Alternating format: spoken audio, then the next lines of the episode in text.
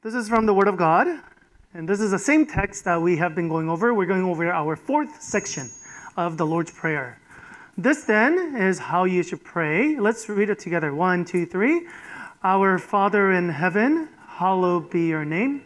Your kingdom come, your will be done on earth as it is in heaven. Give us today our daily bread.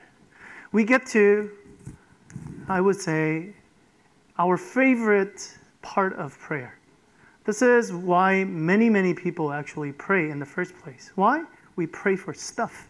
This is what we call, uh, in the technical terms, petition, where you come in front of God and you ask Him, This is what I need, and this is what I'm asking for.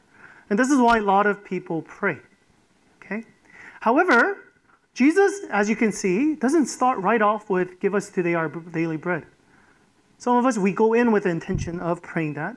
But Jesus doesn't just tell us to pray, give us our, today, our daily bread. He does tell us to pray that. But he says, pray this only after you make sure you pray, Our Father in heaven, hallowed be your name, your kingdom come, your will be done. After that, then you should pray, give us today our daily bread. Okay, why does he do that? Okay, so he's coming to us and he's telling us as if he's giving us some parameters when we actually ask us today give us today our daily bread. So basically, he's telling us this is how you should ask for stuff. Okay? The worst thing God can do is actually tell us to pray for whatever we want to pray for, or to give us everything that we actually want. Can you imagine what would happen? Let's say you found you finally found Aladdin's lamp and you found genie. Okay? Imagine if the genie's lamp actually gets held by a two-year-old like my son. What do you think would happen in this world? Okay?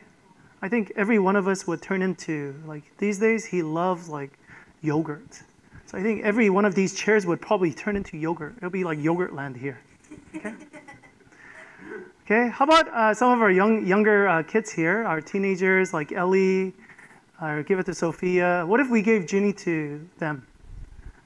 Do you think a lot of good decisions? This will be a better place? Right? Might be a little bit dangerous, yeah? Yeah, in the hands of. Okay, then how about how about how about how about our um, student um, ministry? How about our college students?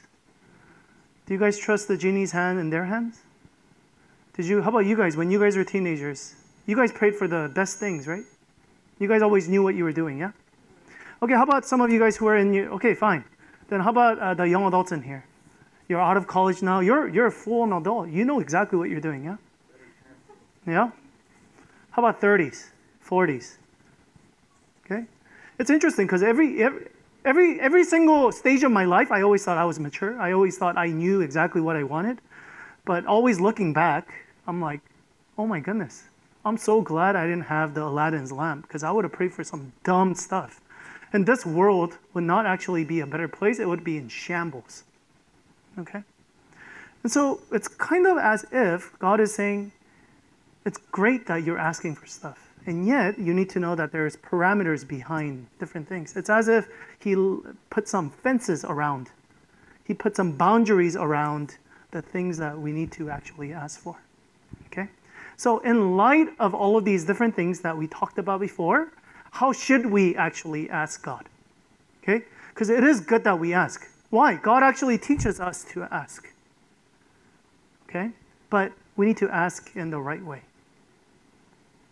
Okay, so how do we ask?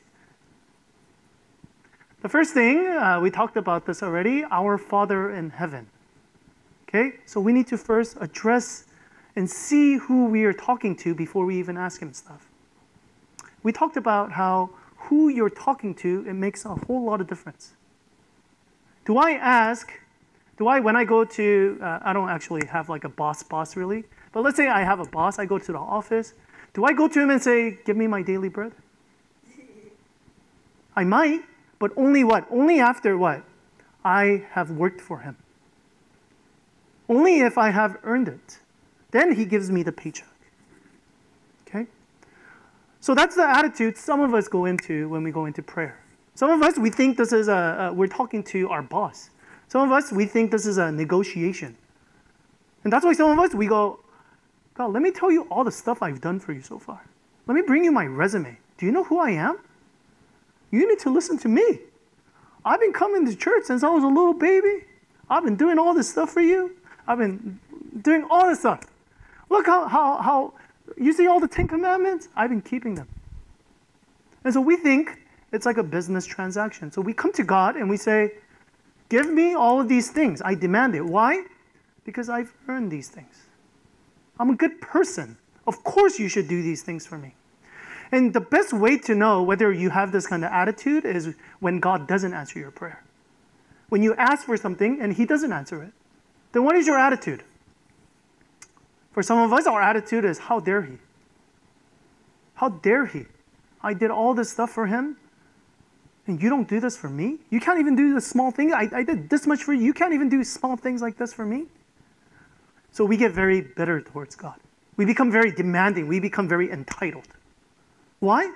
It makes sense in a business transaction. I paid my money, I demand the best product. That makes sense in a transactional relationship. But God doesn't say that, right? God says, not my business partner in relationship, I ask thee to give me, grant thee my daily bread because I earn these things. But no, what? My Father in heaven. None of these things I've earned. You're a good God, and you're a Father who provides without me earning it, without me having to try so hard. So it's a different kind of attitude when I come. It's not, how, how, dare you not give this to me? I earned this. But rather, wow, you are willing to give me these things? I am grateful. I am humble. I'm thankful because you have provided. You're a good God. You're a good Father. That changes the way we ask things, yeah? The second thing that also helps us is the things that we can actually ask for. You see, you see right, right here what it says, give us today our daily bread? It doesn't say weekly bread. It doesn't even say monthly bread. It says daily bread. So what does that tell us? That means we need to pray daily. One of the things which is really opposite from human, I think how we measure human maturity and how we measure spiritual maturity is a little bit different. For us, as little kids, uh, like my baby, he's almost 100% dependent on me. And that's fine. Why? Because he's a baby. But if he becomes 20 and he's still 100% dependent on me, what do we say? We say, uh oh, there's some issues, there's some developmental issues going on. Like he's still dependent on me. 100% for every, like I have to like spoon feed him. That's not good.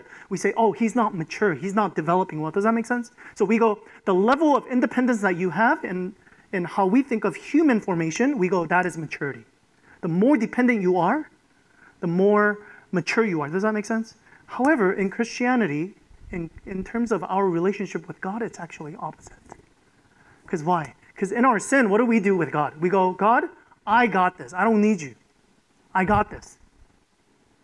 Okay, I don't need you. I got I know how to provide for myself. I'm to take care of myself. I got everything. I know my answer. I got everything planned. So I'm good. And that's how we normally, we normally, when we approach God, we have our arms stretched out wide. And we go, okay, you stay six feet apart from me. Okay? And when I need you, then maybe I'll come and get you. But for the most part, I have my arms stretched out. But as you mature in Christianity, then you start to realize there's actually a lot of things that I need God for. And so this actually gets less and less and less and less and next thing you know, you are actually holding hands or you're, you know, hugging him. You're always with him. Does that make sense?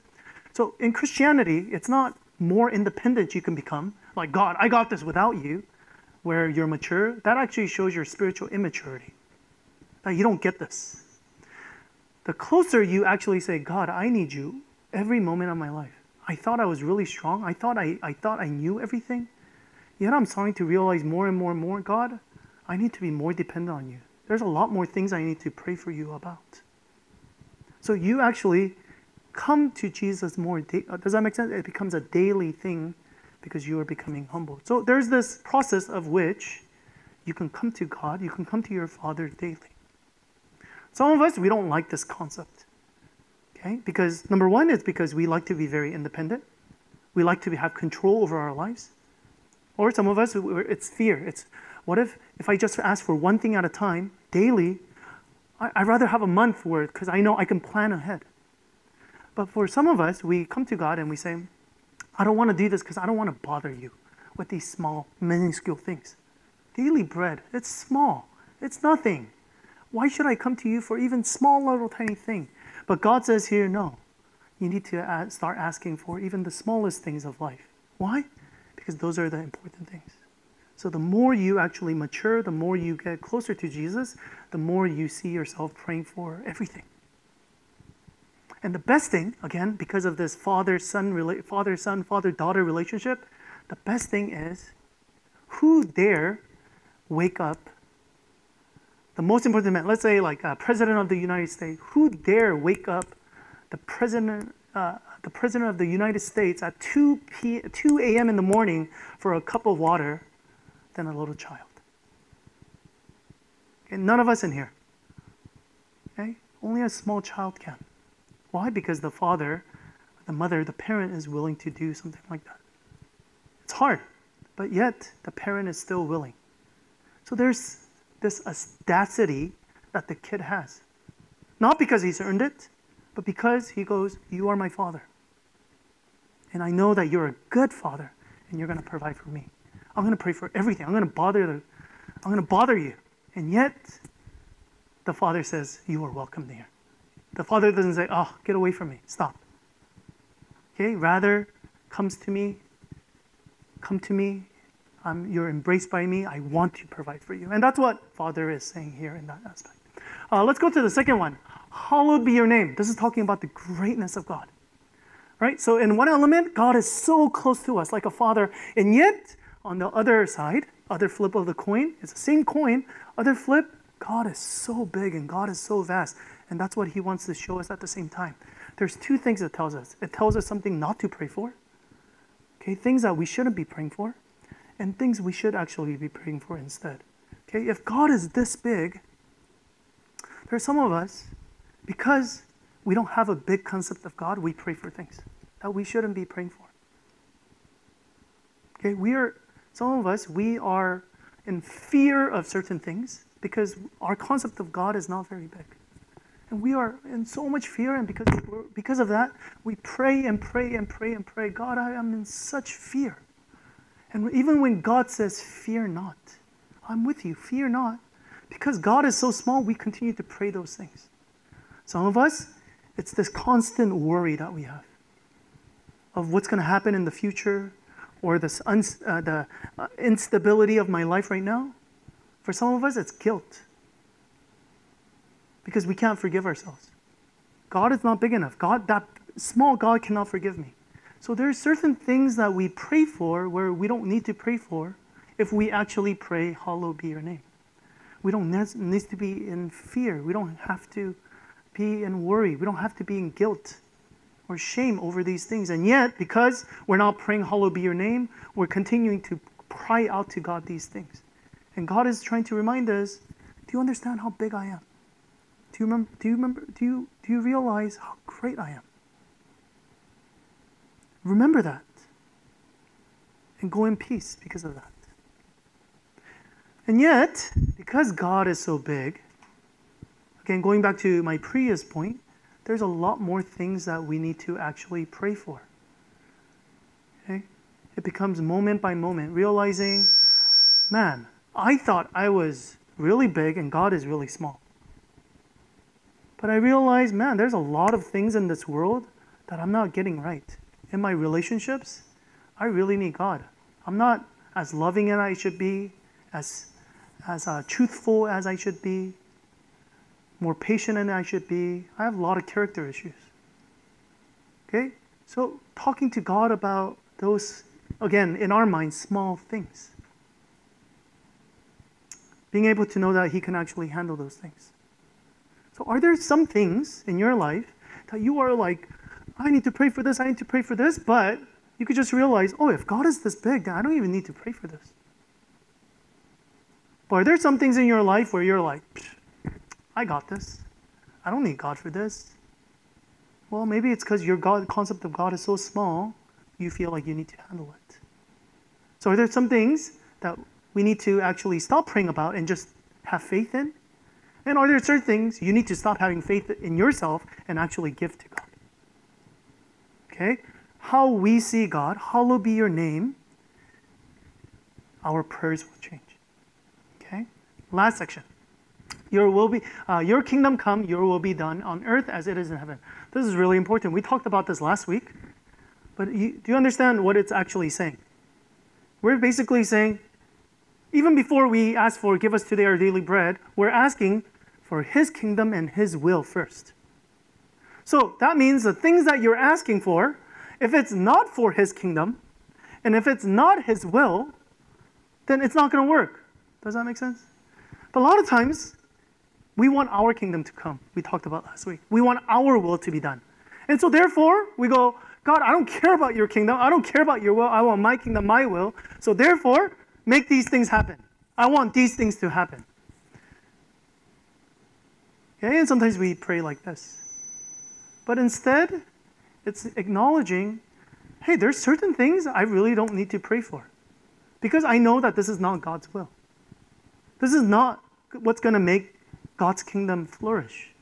I'm just doing this for myself. I don't need to pray those things. Instead, what I need to really pray for is is this in line? The things that I'm asking for, is this in line with your kingdom? Is this in line with your will? So uh, I know there's actually a lot of Bible verses where it says, but in the Bible it says, you know, ask for things. Ask for things and I will answer them. Well, you have to understand, those kind of verses, it comes out like this. Oh, it says this. This is the confidence that we have in approaching God. That if we ask anything, what does it say? According to his will, he will hear us. Okay, he doesn't just say, you ask for whatever and I'll answer your prayer. Huh? It actually says what? Pray according to his will. Then he will answer your prayer. So, do you want to get 100% of your prayers answered? I think, yes, everybody does, right? We're not praying because we're just saying words, hopefully. But if you want 100% of your prayer, prayers answered, then you need to do this pray according to his will, not your will. Then what will happen? Then we know that he hears us Whatever we ask, we know that we have what we have asked of Him. See? And this is why it's important. Some of you guys are like, well, what are those things? Okay? Well, it's important for you to actually read your Bibles then. Right? It's important to know what is God, God up to. Not me building my kingdom here, not me just being happy here, but what is God up to in the whole universe? And how can I partner up with Him and see what He's doing? The best example of everything put together, all of these things that I talked about put together, Jesus actually exemplifies this in the Garden of Gethsemane. Some of you guys don't know, but the story is this is right before Jesus is going to die. And he knows he's going to die. He, that's why he came. He knows this. He knows this is God's will. He knows that this is even his choice. And yet, the, the deep, heavy immenseness of human sin and separation from God, he's starting to feel that. And this is what he does Father, if you are willing, take this cup from me. Yet, not my will, but yours be done. Okay, I think this is this really outlines everything that we have talked about. Okay? Number one, what does he say? He says, Father. He doesn't say business partner, right? He doesn't come up and say, Well, I've done all this stuff for you. Look, I came to this earth. So, hey, I don't deserve any punishment. I don't deserve any suffering. My life should go well now. He doesn't say that. He says, Father, I'm suffering here. This is really, really difficult. So it's a child coming to God and being very, very honest about his emotions. Okay, are you like that? Are you a child who is able to come to a father and express what's going on. Okay, second part. If you are willing, take this cup from me. Some of you guys may say, Oh, Jesus, how dare you pray that? That's the wrong prayer to pray. And that is. He knows it too. And yet, he's praying the deepest desires of his heart. He's trying to be honest. He's saying, God, I know this doesn't align with your will. I know that you're a big God, and this doesn't make sense. And yet, this is the things I am feeling. And these are the emotions, these are the thoughts. This is the situation that I am in. So he's able to express himself and express where he's at. Are you guys able to do that? Or do you feel like, oh, I can't say certain things to God? Okay, there's there's a right prayer and there's a wrong prayer, and I need to say again, no, prayer is a place, again, you're coming in front of your father and you're able to express everything. But it doesn't just end there either, right?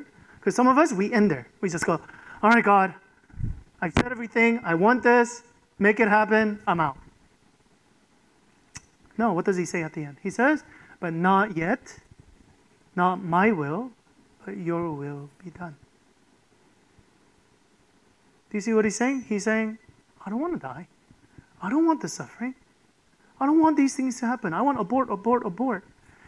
And yet, at the end of the prayer, he's able to pray, God, your will be done. And I know this is very short, but it actually says, um, when Jesus actually comes back to the disciple, he actually says, You can't stay awake for, with me for an hour. So that means that his prayer was probably much longer than this. He's not just repeating this over and over. Probably he's talking to God and sharing all the burdens that he has. And yet at the end, he says, My will, not my will, yours be done. Again, this can only happen if you believe that he's a good father and that he's able. And this is how God is inviting us when we come and pray for him. Pray to him when we come and we need stuff there's things that we need. There's sticky situations in our relationship or at work or my future. I don't see hope. There's so many different situations that we're in. And we need to pray these things. We need to talk to God about these things. And yet, at the end, we need to also remember to say, Not my will. I've expressed what I have. But at the end, you know exactly what I need. So, not my will, your will be done. Let's end with this Jesus or God doesn't answer Jesus' prayer. Okay? Jesus says, I don't want this to happen. I don't want to die. Okay? So, in that sense, God doesn't answer his prayer. Okay? But why, why does that happen? God doesn't answer Jesus' prayer. He's treated not like a son, but God doesn't give him what the, his son needs. Why is that? It's because Jesus has taken our sin. He has taken our place instead. Listen, we have to understand. I know there's a lot of times we come to God and we, we, we are very disappointed at God. But you need to ask this question why should God even answer your prayer? Why should God answer your prayer? Is he your dog? You tell him go left, he goes left? Why should God answer your prayer? There's no reason whatsoever. Okay, again, if God is who we say God is, like he's really big and he created all of it, why should he answer a prayer? There's no reason why he should answer our prayer. Do you understand? Do we, do we have to understand that because it's so easy to come in with entitlement. And yet, we see that he's still telling us, Give us today our daily bread. Why is that? Because Jesus was treated like a sinner. So that why? All of us, every single one of us in here, through Jesus, we could be treated like God's son. Do you see that? Yes, we talk about this in, in, in, in the Christian world. We talk about, yes, Jesus died for our sin. Jesus died for our sin. Absolutely true. But that equally means that all of us, if we believe in Jesus, then we could be treated like God's sons. He deserves punishment. We deserve all the rewards that Jesus deserves then. And that means we could boldly come in front of God. Not because of anything that we have done, but because of what Jesus have done. We can come boldly in front of him as his son, as his daughters. And with, with audacity, all the things we talked about. We come not as a business partner, but because of what Jesus has done, we come to him as a father. And we know that he's a father who gives us good gifts. And we can be a child who has audacity to pray these things, not out of guilt, not out of shame, but out of boldness because of what Jesus has done. And we can pray more about certain things, and we need to pray less about certain things. And we need to pray for, we need to pray our desires, and yet we also pray for God's will as well. I know that I, talked about a lot of things here? I usually don't like to talk about a lot of things, but I had to. Because again, we have to set correct parameters around our request. But the most important thing, and I, I, this, I hope your prayer is God, these are the things I want. These are the things I need. Yet, your will be done. I hope this is our prayer this week. Knowing that Jesus, his answer was in prayer. Why? So that our answers can actually be heard. Knowing that God was treated as sinner, so that we can be treated as his sons and daughters. Let's go into time of reflection and boldly come in front of God as our Father and boldly ask him what we need and for his will.